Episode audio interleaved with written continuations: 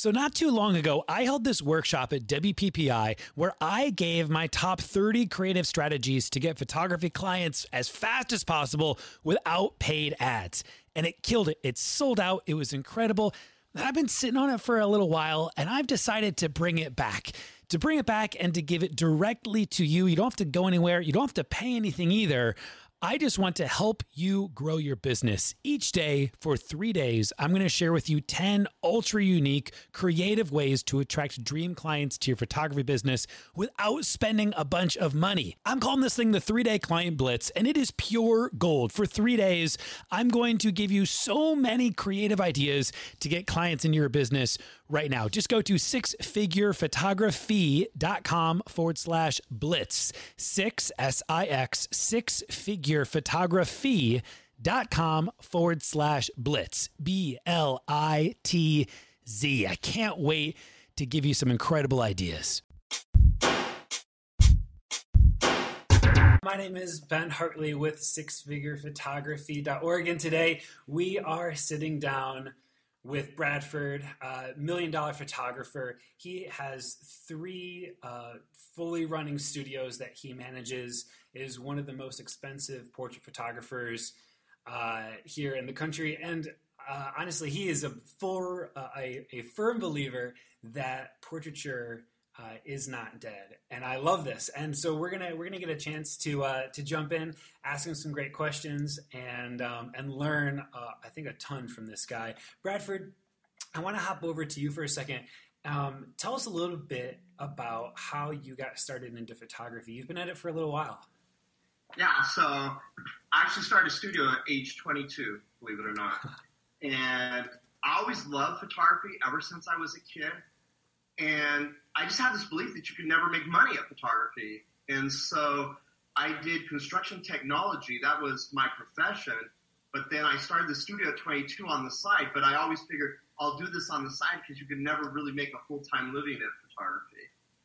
And uh, and then what happened in the late 80s, California went through a, a, a pretty intense recession. And uh, the construction business that we were in just died. And like I had to, to do something, and I didn't have really any other skills besides my photography. So like I had to make that business work, and uh, that's just kind of how I got in it. I think that a lot of our audience relates. I certainly relate. I mean, I was out of college. I just gotten married. Uh, there, you know, I was an oil painter in school, and in the Midwest, making a living with oil paintings was very difficult at the time. and just out of desperation, I was like, I'm either going to wait tables or I'm going to come up with something else. And so uh, sometimes that is the most motivating thing is just you, you, you know, it's sink or swim. You have to do it. Um, okay, so you recently started a blog called Million Dollar Photographer, a really successful blog, and I'm super excited about it. What made you want to start this blog out? Okay, so you know, maybe I shouldn't say this, but I don't belong to a lot of photography associations. In fact, I don't belong to any photography association. I love that about you, actually. It's one of my favorite things about you, Bradford. well, I've actually spoken at PPFA without being a member. I was the closing speaker, one of the professional photographers of uh, Canada uh, convention, but I'm just not a member of any of these organizations. And, and so I don't hang out in a lot of photography forums or anything and it was we were on vacation in November in, in, in Hawaii, and because I live in the East Coast, it's a six-hour time change, I believe, at the time, and so um, my wife adjusted to the time really well. She was sleeping in. I wasn't. I was up early. I couldn't adjust to the time, and so I was just going on, and you know, I had all this extra time, so I was looking at these photography forms and I just couldn't believe the negativity that was on there. In fact, one of the comments said said the portrait era is over, and it basically went on to talk about how nobody spends money on on, on portraits anymore. And I just couldn't believe that people would would would believe that. And actually, that title became the first article that I wrote. And then, I, further reading, there was a, a, an article out there that said something like, "Dear chief photographer, you're ruining my life."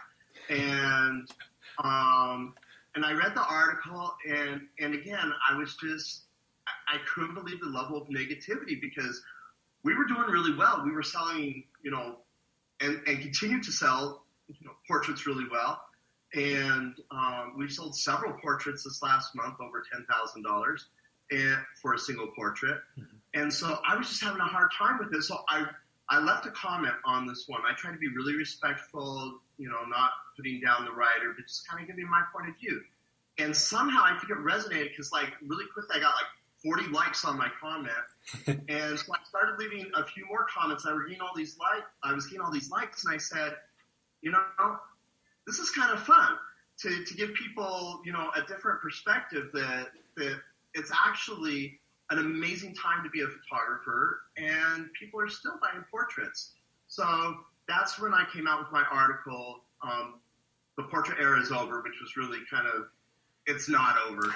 Um, and here, eight months later, we're like over 21,000 subscribers. That's something I never thought of. It's just like kind of out of the blue thing, and uh, yeah, so it's kind of crazy. That's really awesome, and it's a great article that you wrote. It's it's it makes sense why it has has snowballed, you know, and it's one of the things that. Getting back to the idea that you said, you know, you're not really deeply connected to a lot of these other photography organizations, and I think that um, too often as photographers we get like in this like uh, this circle this loop where we're, we're always referencing each other and we're trying to learn how to run a business from other photographers and other artists and learn how to price from other artists. And it's it's so great to have a, a fresh perspective like yourself um, who's kind of like breaking into this and saying like wait hold up. Like let's inject a little bit of a different perspective into this whole thing. And it's it's been really refreshing. So um, it's it's no wonder why you know your blog has grown to what it is today. Um, in one of your posts, and I love this line, you say that our industry teaches us to be busy, not profitable. Uh, it's a really it's a really striking line. Uh, you referenced Tim Ferriss's Four Hour Work Week as one of your um, most uh, uh you know cited uh, resources and, and books um, for your own life and business. And i guess i feel like so many photographers are just busy and they're they're they're too busy. They're trying to figure out how they're going to keep up with everything. Um, and here you are. You're running three successful studios. And so i want to ask you how do you manage everything? Well i guess it comes down to a couple things. One great staff and you're not always big enough to, to, to have great staff, but I'd say great staff, um, autopilot marketing, so marketing that, that just works, that you don't have to work at all the time. And then for us, a huge thing is just we don't try and be all things to all people. We don't try and do all types of photography. So I'm not running to do a school event here, a sporting event over there, a senior shoot over here. And we only do portraits. Now, I know your audience is a lot of wedding photographers, um, but we s- specialize in just one style of portraiture. Mm-hmm. And so, um, and it's studio work, and we can get people in very condensed periods. So, I run three studios, and um, I work a total of seven days a month outside of the studio, which provides like some amazing travel time some amazing time away. Like we had a time in June that, uh, um, you know, I think in a two month period I'd work like five days. spent two weeks in South America. I took my son to to London for a week for him and I to hang out. Um, so I really love having a streamlined business that, uh, that that allows me to do that. But certainly having great staff that you can depend on, and then just not trying to be all things to all people. Um, by focusing on one specific area that we know that we make maximum profit at. By the way, when I said our industry teaches us to, to be busy, not profitable, that was born because I was sitting one time in a class, and this photographer who had won, uh, I believe, it was a PPFA marketing award for the best marketing for the Midwest region, was going on and talking about this program that that she was doing. This was like 20 years ago or something. And she was talking about how she sent out these postcards and it got X amount of clients and was doing this, and this was the average order. And I saw all these photographers with smiles on their faces. and They were taking notes and that. And I'm like, am I the only person doing math here? because I was looking at her costs, number of clients that she got in, her average order, and then I'm like, she's hardly making money here.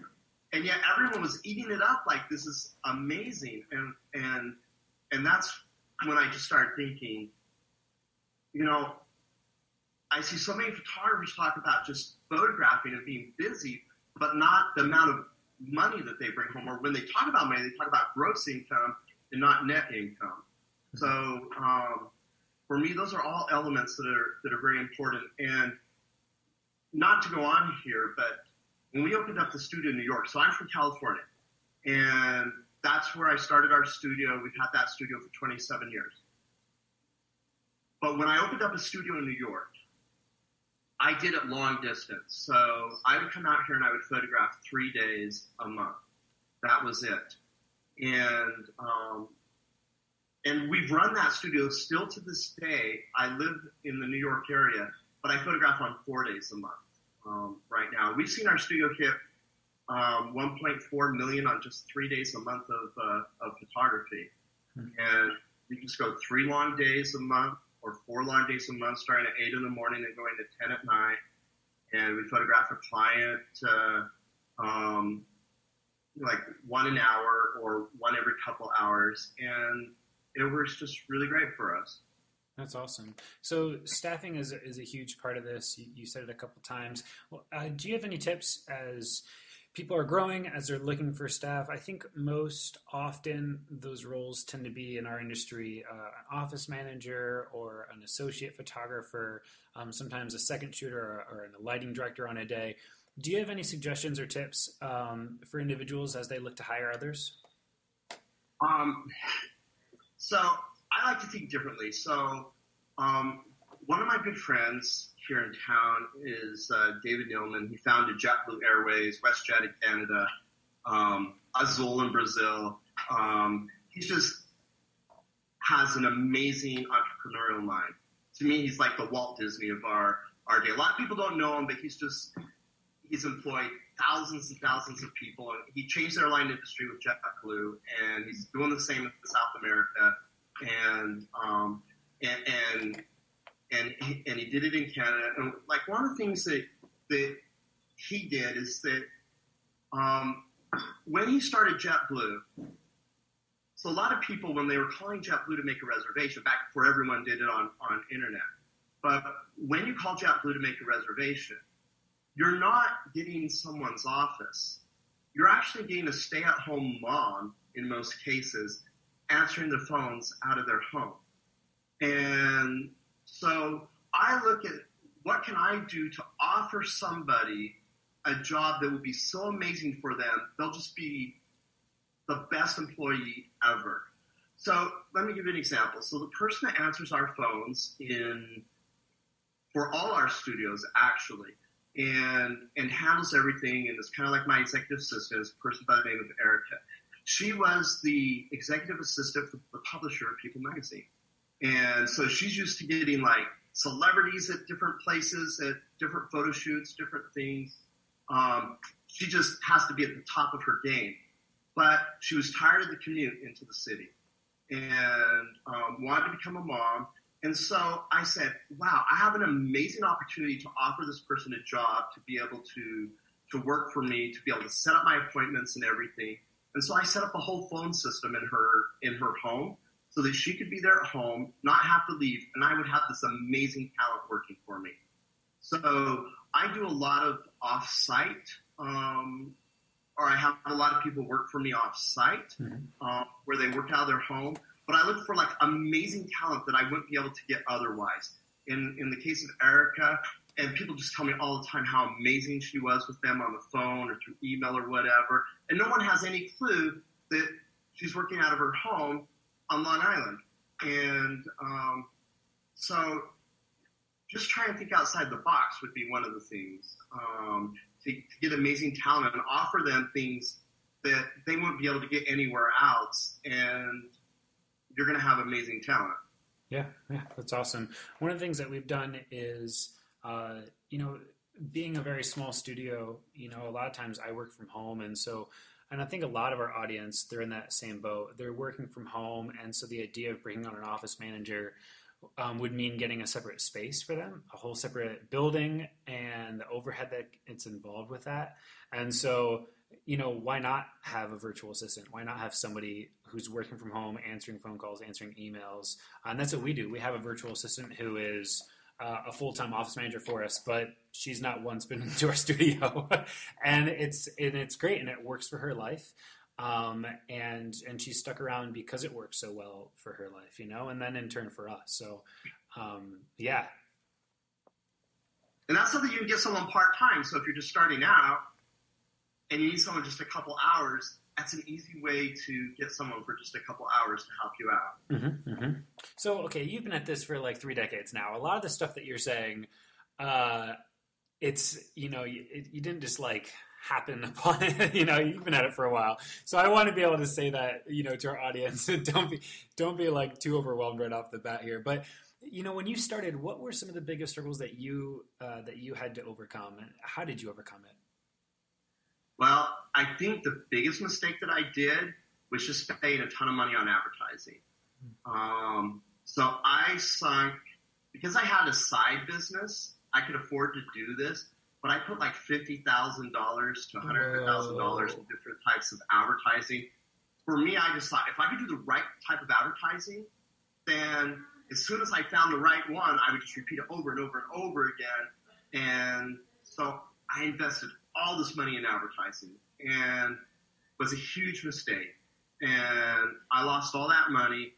And then when the recession hit in California in 1989, um, combined with me pretty much losing all the savings um, that I had, uh, led me into a, a, a, very painful bankruptcy, and um, and then I had no money, and I had to learn how to do marketing that didn't cost money, get people through your door when you didn't have any resources, and um, I think that was one of the hardest lessons for me to learn was you know, I always believe, you know, it takes money to make money, and and, mm-hmm. um, and I just fell into that trap. So um, I think that was my biggest hurdle. When I figured out that that you know, if you just think hard enough, if you can be creative, if you can do things that perhaps other people aren't doing to get through your door.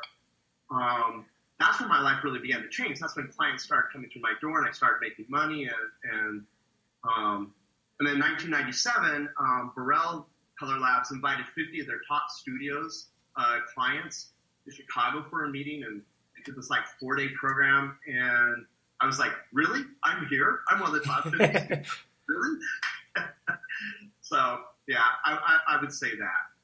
Awesome. So then, would you agree that uh, my guess is? Um, that's probably one of the things that you wish you would have known when you started off, or is there anything else that like you know now that you wish you would have known then? Uh, I just say just to really like see the potential of your future and and and believe in yourself. So that same event in Chicago where we were invited the top 50 studios, like I said, I wasn't a member of PPA. At that time, I couldn't afford to be a member of anybody um, in the early 90s, when, right after my bankruptcy. And, and so I wasn't part of the in crowd of photographers. I wasn't in the associations. No one knew who I was. And, and I remember the first night of this like four day program that uh, Don Burrell put on for, for his top 50 clients. And I remember there were photographers in little circles talking to each other. And, and I went there and um, I tried to stand by this group of photographers and get into the conversation or that group of photographers. And everyone just kept ignoring me or just kept looking at me like, who's this guy? And then they would just kind of turn away. angle, yeah.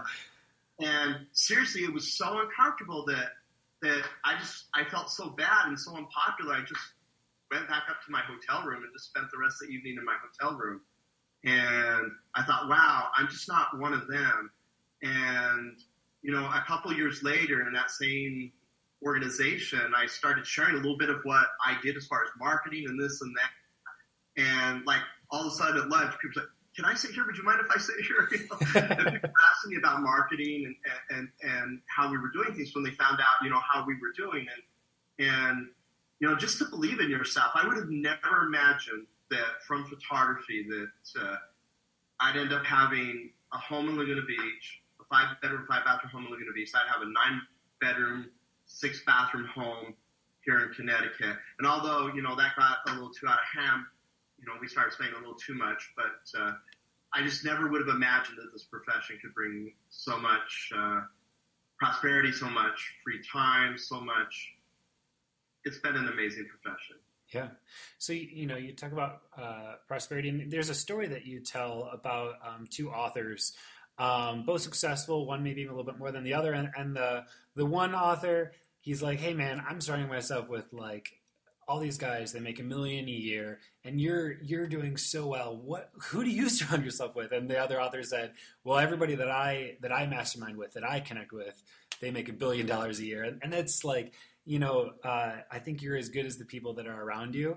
Um, and so, you know, for photographers out there who um, they're wanting to to grow their business, maybe they're wanting to charge ten thousand dollars a wedding or, or, or more. Like, how do you find um, how do you find these groups? How do you find these type of people um, and go about joining something like that? Um, it's kind of funny you say ten thousand dollars per wedding. I'm thinking I was married last September, and I ended up paying over a thousand dollars an hour just for the labor.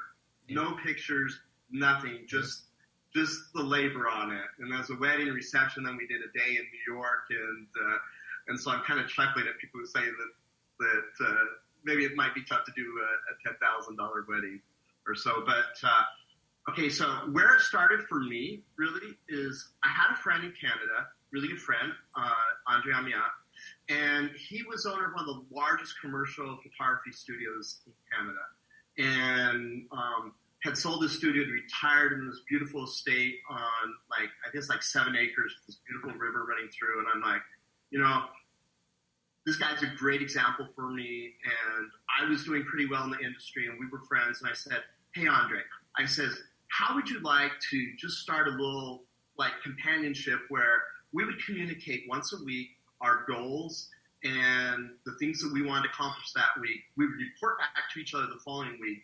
And let's get together once a year someplace and really like map out what our life's going to be in the next year. Hmm. And so we did that. So that's like, I call it accountability partnership. That's something that you can do with just about anybody.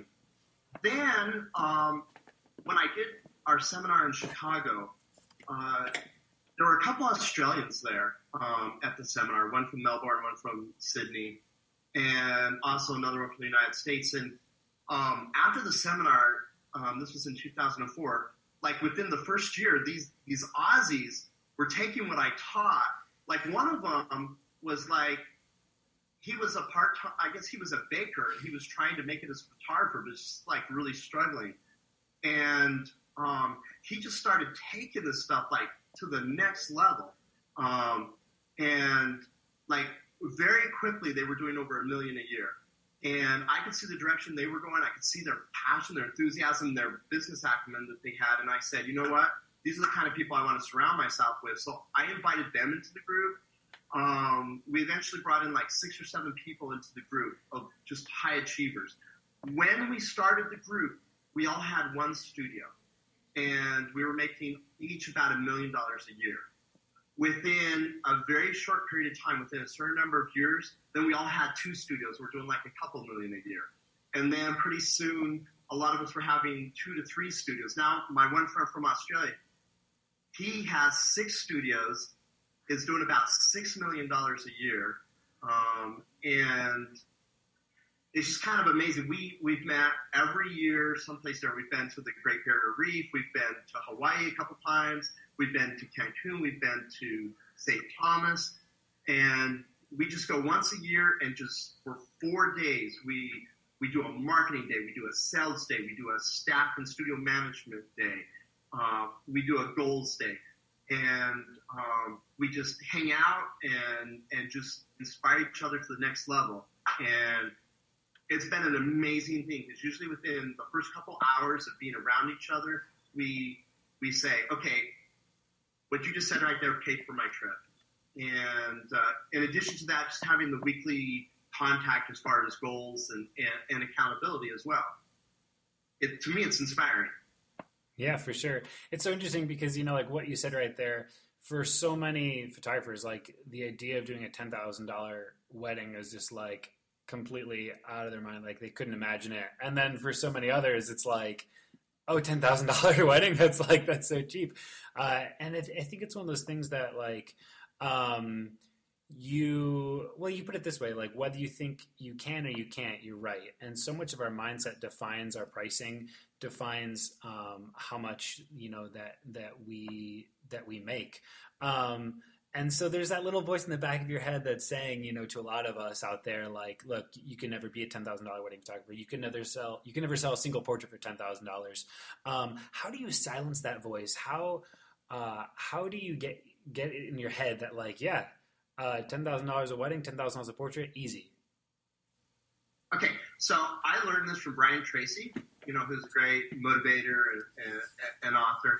And what he said is that we all have a thermostat within us, and that thermostat is set to a certain level what we believe is capable for ourselves.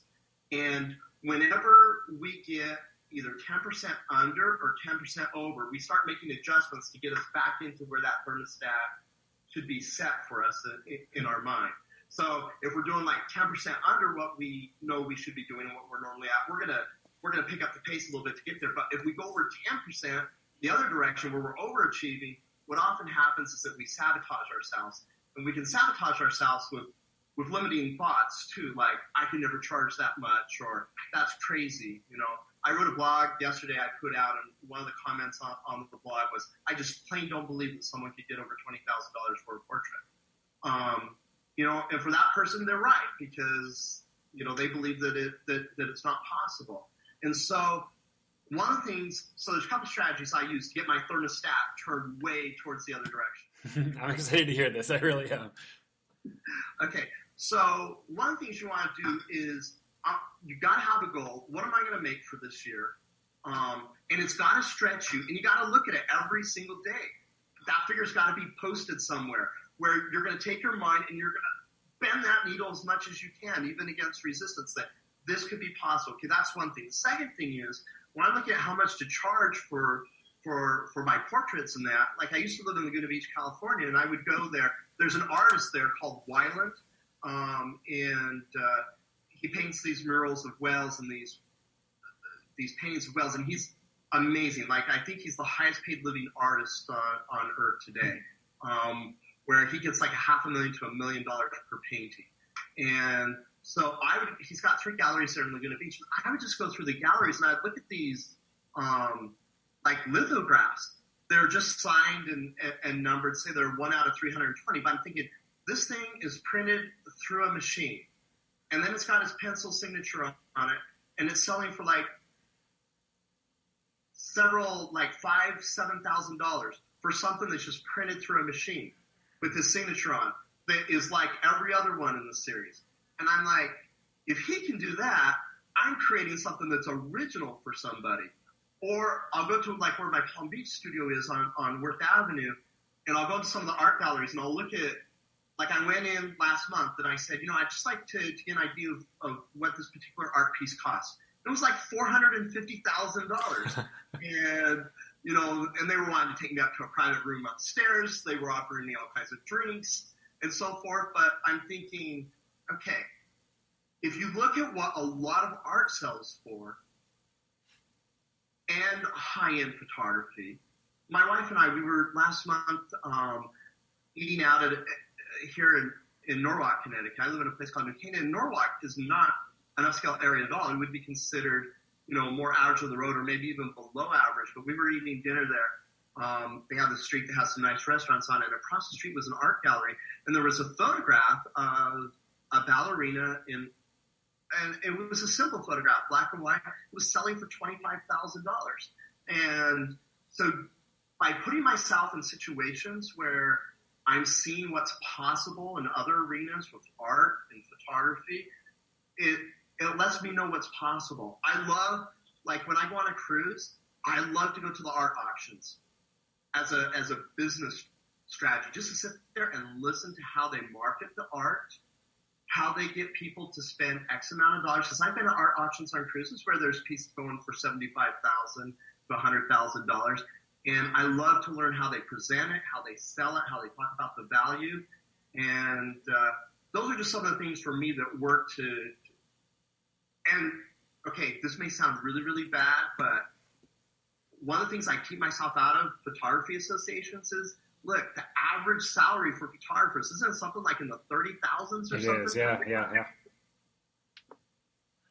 I don't. I want to keep myself away from that to some degree. I want to be over here where people are charging X amount of dollars in art and, and so forth, and, and what I can learn from that, and just try not to get myself affected by by people. Like I was looking at a forum today and just seeing some of the negativity that was coming out of there, and I'm just glad that I'm limited amount listening to, to, that type of time. Yeah, I think it's you know, I always encourage other photographers to like uh, to stop looking at other other photographers in their niche. It just gets uh, like it gets a little depressing, you know. It really does.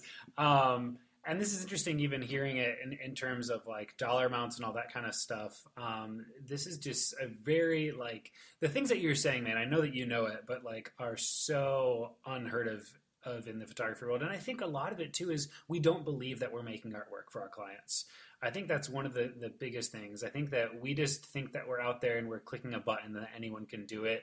Um, and I we just have to get away from that perspective. Like we, we are creating artwork, and there is there is a piece of us that goes into it that's that's unique. Um, and it is it's not like you were saying a lithograph. It's not a machine. It's not this thing that's just like you know auto printing off.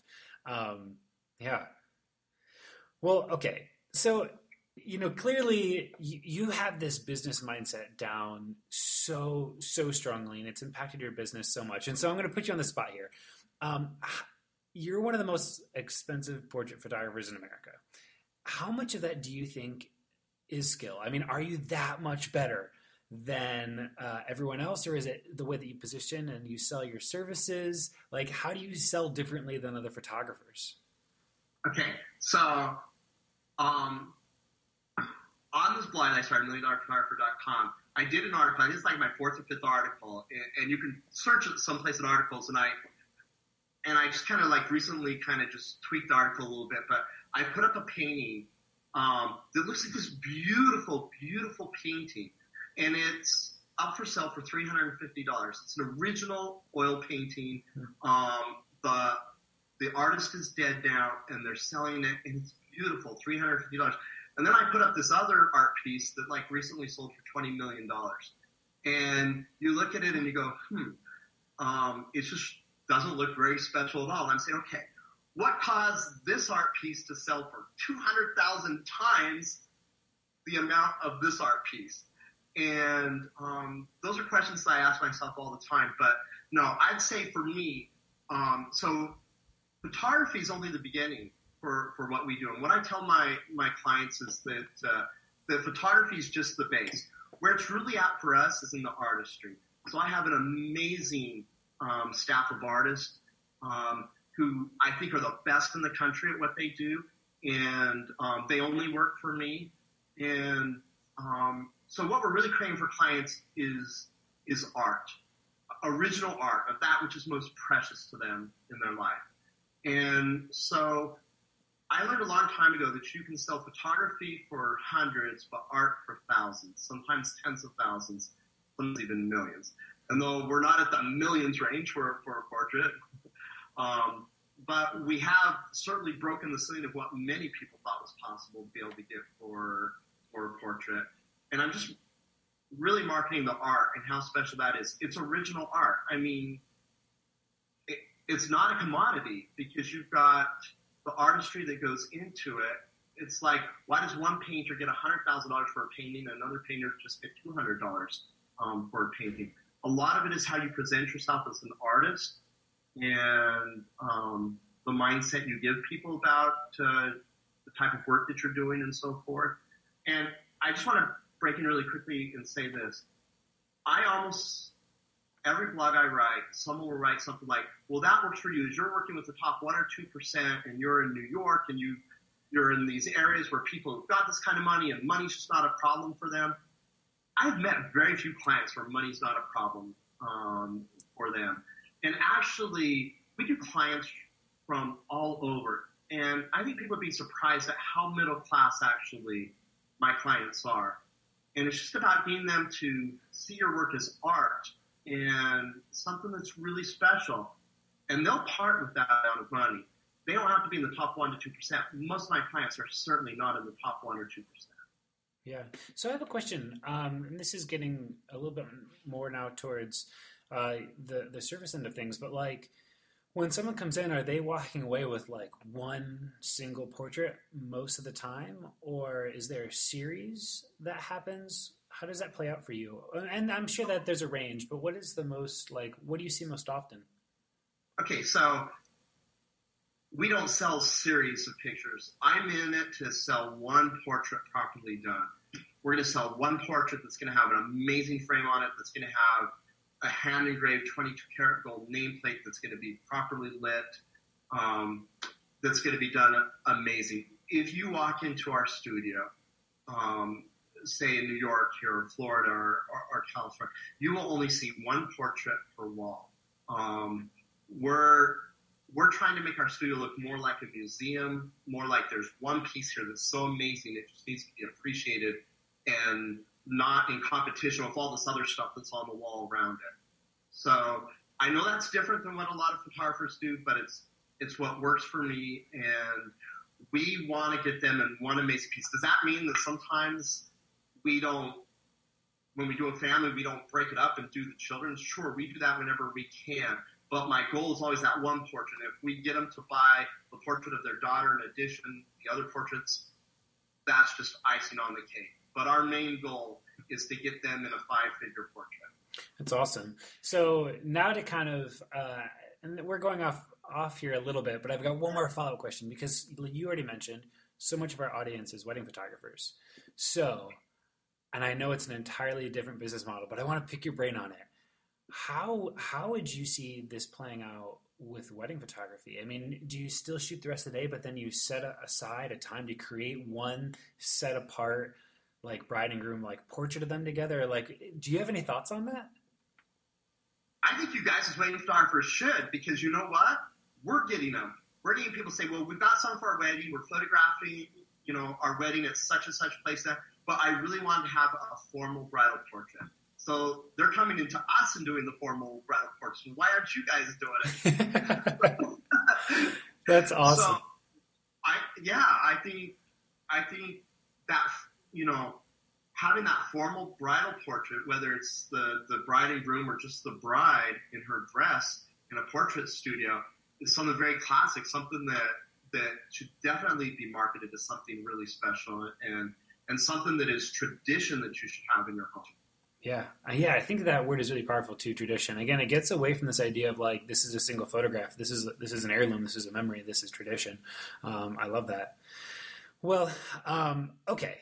So you talk a lot about gear. Uh, you know, so many photographers are. Well, you don't talk a lot about gear actually. so, but I'll be happy to throw in two cents here. Go ahead. Yeah, so so many photographers are stuck in this whole gear trap of just of buying the newest piece, the latest piece, more and more and more and more. Um, doing seven million dollars a year in sales, like, what is your philosophy on gear? How important is it? So I think it was was you know I think it was Bruce Hudson. I want to give credit to the right person. I'm not sure who said this. Um, maybe it was the son. Maybe it was someone. I forget. Um, but I heard someone once say that, uh, and I get this all the time, where people come and say, "So, what type of camera do you use?" And they start walking up to my camera and, and looking at it and everything. And I kind of use this line that I learned. It's kind of like going to an amazing dinner and having the best gourmet dinner, and then asking, you know, your your host, that dinner was amazing. What brand of oven do you use? And um, yeah. so I um I got the Hasselblad HD um, system for my studio in California, my studio in New York. Started using that. I spent like over a hundred thousand dollars on the system, mm-hmm. and um, I'm not beholden to anyone, so I can just talk freely. And then I got a Sony um, as my backup camera, and um, the A900, I believe. I'm not a, a, a, technical person on camera equipment, But anyways, uh, so something happened at the hospital, and I had to start using my Sony, and I'm like, oh my gosh, the coloring, everything seems a little bit better here. And I'm like, what am I doing with this expensive equipment when the Sony is doing just great for me? So I basically put up my Hasselblad on eBay and sold it to some guy in China. And now we work with the Sony system. I noticed no difference in the amount of uh, average order that we were getting. And when people ask me what's, I say, yeah, I love Sony's. They use, you know, I can use Carl Zeiss lenses on them, which are known as the best lenses in the world. But really, the photography is the base because what we're going to create for you is this beautiful original art piece. And sometimes they keep pressing me. I will tell the story. I say, you know, it's kind. Of, I'll say it's kind of like having an amazing dinner and then asking the cook, "Man, that was amazing. What brand of oven do you use?" And usually they go, "Okay, I get it." And and um, so for me, most camera systems today have pretty good optics on it, have pretty good megapixels. Um, I wouldn't get too hung up in in the equipment. Yeah, I agree. I mean I've been debating with a, a, member of my team here, our video team, and you know we're on a phenomenal video camera here. It's the A7S, a Sony A7S. Um, the you know all the tech specs on it, it, it's incredible. But even if it wasn't what it is, you know, uh, I think that it comes down to the artwork that you create, the story that you tell. Um, more than anything about gear, and he's he's he's so set on like getting this like fifty thousand dollar camera, and I just you know it's one of those things that I I, I keep like just reiterating like man it's not gonna it, the clients aren't even gonna notice. Like they're gonna notice the story. They're gonna notice the artwork. They're gonna notice the emotion. That's what they're gonna notice. That's what they're gonna pay for. Save your money buddy. You know what i mean? Absolutely. Makes zero difference. Okay you mentioned that to be successful to spend more money on education and specifically business education rather than what you do on on again equipment and that type of stuff. Um, I think it's really critical. I think it's so critical to be thinking about um, your your your business education. What are some of your favorite resources that that you've learned from? Okay, so I'm a huge reader on business books, and at least once a month, I'm putting down a different, finishing a different business book. So in the last couple decades, you know, I've I've probably read between two, three hundred business books, and there's certain authors that just resonate with me, um, and and that's that's huge for me. Um, I uh, I love reading stuff by like Dan Kennedy. Um, he's a great guy to to learn from. His book on um, uh, the ultimate sales letter um, is amazing for knowing how to properly write. Um, there's this book written in the 70s, I believe, uh, by Joseph Sugarman called Advertising Secrets of the Written Word. Um, that's an amazing book. And I just saw that on Amazon.com this morning for like $112. So it's out of print, but it's so valuable. Like people are paying over $100 to get this book. Hmm. Um, and um, so I just read a ton. And um, and listen to certain programs. Uh, Tony Robbins has obviously been a huge uh, uh, motivator um, for me. Um, Mark Victor Hansen, who are the two authors that, that talked about uh, um, who they hang out with, um, has been huge for me. And then I had him as a client, which was amazing. Um, there's a site that I, uh, Motivation to Move by Scott Smith, motivationtomove.com. This guy gets a, a daily podcast on motivation, just kind of keeps me in the right frame of mind. Um, not a ton from different papers, but, uh, but from outside the photography industry, I just try and learn as much as I can. Yeah, that's awesome. Again, getting back to it, I think that you know we're we're looking to the wrong people to, to learn about business. You know, um, you know, we're always looking at other photographers to understand how to price stuff and understand how to run a business and how to scale and and uh, I just think it's it's entirely the wrong crowd. And I agree. I think some of the people that I've learned the most from, they're they're not photographers. They're entrepreneurs. They're business people. They're uh, they're doing things. They're doing things really great. So I'm going to need to take a take a look at those names that you wrote down and uh, start digging into them myself. So, um, well, we're we're getting closer to the end. I've got a couple more questions here that I want to ask. You brought up uh, one of the statements in a, in a blog post. I think it was a comment that you said um, cheap photographers are ruining the industry. Okay, and so I guess I want to ask you, what are your thoughts on that statement, and how how do we compete with with those? I I'm in the same boat. I think uh, at least you know three times a week I get an email that says, Ben, how do I possibly compete with a photographer that's only charging uh, $500 to shoot a wedding. That's only charging $100 to shoot, you know, a portrait session. How do I even compete? What do you say to them? Well, you don't compete with them. You let them compete with themselves. Um, you know, hey, everyone knows what they, the, everyone knows what they're worth, and they charge accordingly, right? And what you've got to do is to offer different things that no one else is offering, so that you're not competing with anybody like as far as I know, we're one of the only photographers that there is that that does portraits completely the completely painted finish over the photography. Um, that puts them in these amazing frames that does 22 karat gold hand engraved nameplates. Like it seems like a simple thing, right? But like the nameplate that we do, our our nameplate artist, who I have an exclusivity with, by the way. Um, there's only one other photographer she works with, and she's promised that it stops there. But she's done um, her name places on original Renoirs, Monet's, million dollar art pieces all over the world. Her name places on Michael Jackson's portrait in the Rock and Roll Hall of Fame in the state where you are.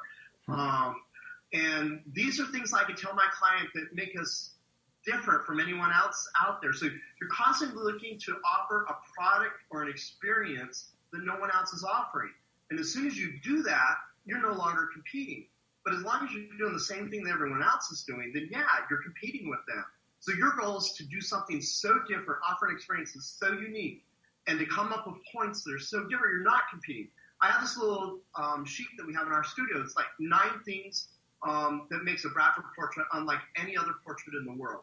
And we go into just really good copy about how our portraits are set apart so different from everybody else, and will make people spend, you know, twenty five hundred dollars to four thousand dollars and more to go from just one size to the next size. Yeah, I think that's so powerful. Just the idea of just like stop stop competing with them. To do so, like uh, it, it, reduces your own worth and your own value. You know what I mean? It's like take the high road almost. so yeah, right. creating your setting yourself so so far apart that it's uh, they're not even in the same the same league. Um, I totally get it. Okay, man. Well, uh, this has been awesome. One last question.